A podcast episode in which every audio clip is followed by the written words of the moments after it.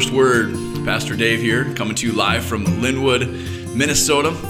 No first word yesterday. My apologies for that. Uh, the day got away from me, but we're back today looking at the book of Mark. First Word's a podcast where we study the Bible together. And so today we're in uh, Mark chapter 8. Beautiful day, almost 70 degrees in Minnesota. So hopefully you get a chance to be outside a little bit. Snow might. Uh, be gone after today, or at least most of it. And we hope that spring just keeps coming to the beautiful state of Minnesota. But let's take a minute and uh, dive into Mark. We're going to read Mark chapter 8, verses 27 to 33. Here we go.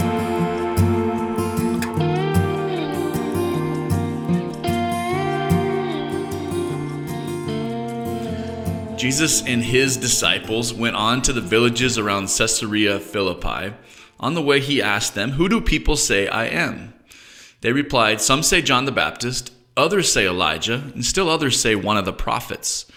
But what about you? He asked, Who do you say I am? Peter answered, You are the Messiah. Jesus warned them not to tell anyone about him. He then began to teach them that the Son of Man must suffer many things and be rejected by the elders, the chief priests, and the teachers of the law, and that he must be killed and after three days rise again. He spoke plainly about this, and Peter took him aside and began to rebuke him. But when Jesus turned and looked at his disciples, he rebuked Peter. Get behind me, Satan, he said. You do not have in mind the concerns of God, but merely human concerns. The word of the Lord. All right. So, review since we haven't met for a while. Right before this, there was a blind man that was healed in a two part healing. And scholars think that it seems to be an indication of how the disciples were slowly understanding who Jesus was. This whole time, we're thinking about are you, are you willing to see and are, do you have ears to hear? And so in Mark 8, this first part we read, Peter seems to be finally having eyes to see and having ears to hear. There's a breakthrough. When Jesus asks the disciples, Who do you say I am? Peter, the leader, the bold one, he spoke up and he said, Jesus, you are the Messiah, which was correct. He wasn't Elijah, he wasn't Moses, he was the Messiah. But that begs a second question that the book of Mark is now going to focus on. What is the mission of the Messiah? What is the Messiah going to be? What is the Messiah going to do? What's the mission of the Messiah? And then in Mark 8, verse 31, the gospel takes a turn. Jesus has shown who he is, the Messiah. And now he's going to show that the mission of the Messiah is to suffer and to die. The mission is for Jesus to take onto himself all of our sin so that humanity, you and I, can be free from the burden of sin. We can be a forgiven people, a saved people. And when Peter hears this, Peter goes very quickly to, to being right to being very wrong. In Mark 8, verse 31, Peter takes Jesus aside. And Peter's a bold person, but just think about how bold this is. He takes Jesus aside. And remember, Peter had just said, Jesus, you are the Messiah. But now, Peter, who is not the Messiah, he's going to rebuke the Messiah. And he does. He rebukes Jesus. It's a reminder that as humans, we can say and do a lot of dumb things from time to time. If you've ever regretted words that have left your mouth, and we all have, you have a friend in Peter. I have a friend in Peter. Peter rebukes Jesus. It doesn't go so well. Get behind me, Satan.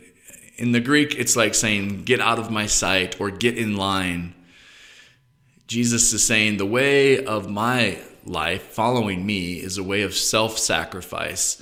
Jesus says, You have in mind human concerns. And what the Jewish people thought was that the Messiah was going to be this, this warlike figure that was going to lead them to defeat Rome and to make Israel great. Jesus' mission was far, far greater than that. Jesus seemed to see his mission through the lens of Isaiah 53. Uh, I won't read that for you this morning, but eh, if you have a Bible, or you can go online and just type in BibleGateway.com, read Isaiah 53. This seems to be the lens that Jesus saw himself through. And eventually, Peter will have eyes to see. And ears to hear. Peter will go from a man who's very human and he pulls out a knife and he cuts off someone's ear as he tries to defend Jesus in the garden before the crucifixion, thinking we're going to fight like all humans fight. He goes from doing that to being a person, a man who was willing to be crucified himself. So remember today, friends, God is patient, forgiving God. We see, see it for Peter. It's true for you and for me. Jesus' way in, in the book of Mark is a way of a suffering servant. Living your life completely as you can in service and relationship to a loving God is a beautiful way to live.